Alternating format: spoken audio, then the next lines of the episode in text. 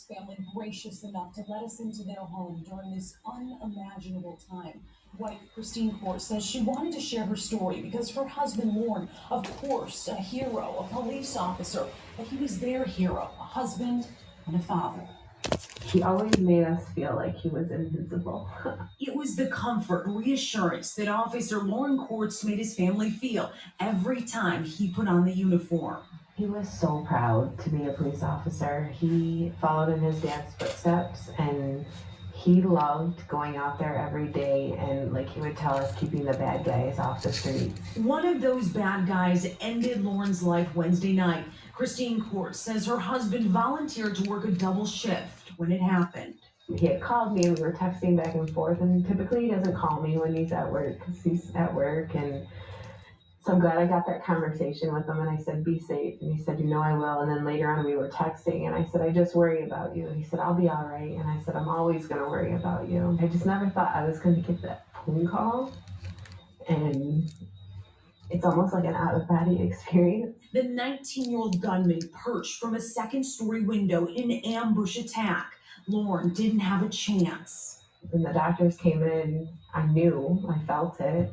I couldn't stop crying. And when she said, we did all we could do, I just felt like it wasn't me sitting there. Like, this can't be me. This can't be my reality. And, and my first thing was, what am I going to tell my kids? Daughter, nine year old Devin, wearing her dad's Batman shirt, a nickname for him, and hers was Sugarfoot.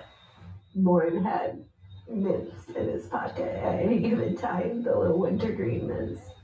And even if she was sleeping, he would still kiss her goodbye and he would tape a little mint to the fridge for her. In fact, he did that Wednesday morning. Their son Darian, 15 years old, his dad's best buddy. And when he started, he got into being a cop, he gave me this wristband, and we both wore it on our right wrist, and he never took it off, even the day he died.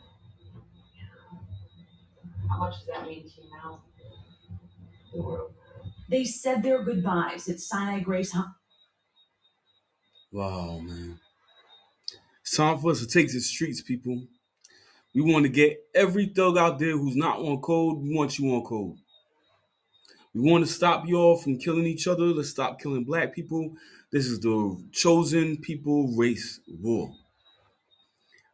A lot of people think it's based on black, white, Indian, Native American, blah, blah, blah, against each other. No.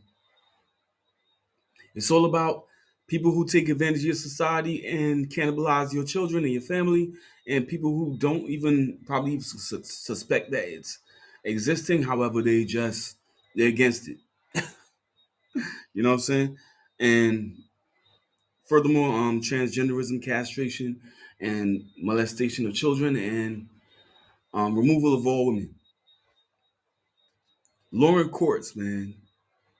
Yo, my my condolences to you, brother. They took a good black man, working hard black man with two children off off the streets. And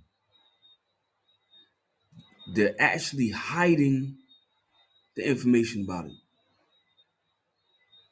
This one is getting hushed up. You know, I was thinking about the guy who um who got lynched. And honestly, yo, if you hang around BLM, what do you think will happen? They are pushing certain agendas right now. Your friends will probably tell you, hey, you know what? You don't like life?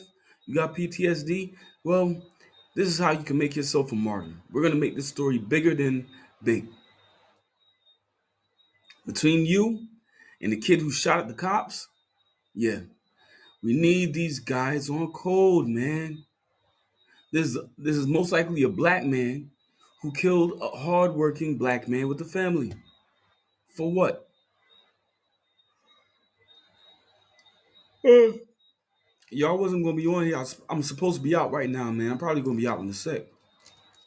I'm supposed to be out right now, but it's just come to the point whereby it's like God's telling me certain things. This guy came to my mind earlier, and I'm messaging a young lady on um Twitter. She seems very nice, um, extra anchored in extra blackness, first generation. I mean, she has some comments on it. I mean, a lot of people are caught up with this whole race thing. They still think it's color. No, it's vampires and humans. Yeah, I, I'm saying it very seriously. You know, because if you really want to be rich, when you get to the to the peak of richness and wealth in society, it's like, what can you not buy? A life, right? You can't have slaves no more. And really and truly, when it comes to slavery, only one percent of the um the population, white population, owns slaves, and fifty five percent of slave owners, or yeah, fifty five percent or forty five percent were Jewish. Most other Jewish citizens were involved in the accounting and the, the organization and distribution of slaves. So, not saying anything bad about the Jews. Um, there, there, are 12 tribes of Israel. And as such, I guess if you get closer to the, uh, what, what is it? The, um, the Kevorkian Jews.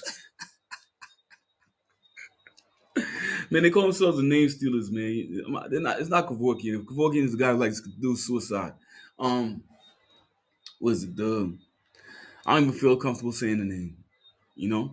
But those those that tribe specifically is known for taking your life, taking your, your wealth, taking your stuff, um, making money off your birth, making money off your death, owning people through law, through through paperwork, through forgery, through you know, Khazarians. Um, and we're just we're just coming to the point whereby we're seeing that our society is being ruled, is being played, we're being manipulated based on our color and complexion. But as much as you want to say, you know, this white woman doesn't have any tears or whatever, um, she seems fairly tearful to me. Um, she lost her husband. I don't know if you wanted to fake cry act like how other people do, but you could see the, the the sadness within her, and the fact that she brought her children up front to face this as as young teenagers. Um, one is a young team, when the other daughter is nine. I think that's a beautiful thing, man. Um, I think it also shows the strength of the young men and, and the, the sort of resilience of the, of the children that they they raise together. You know, um, R.I.P. to Lauren Lauren Courts.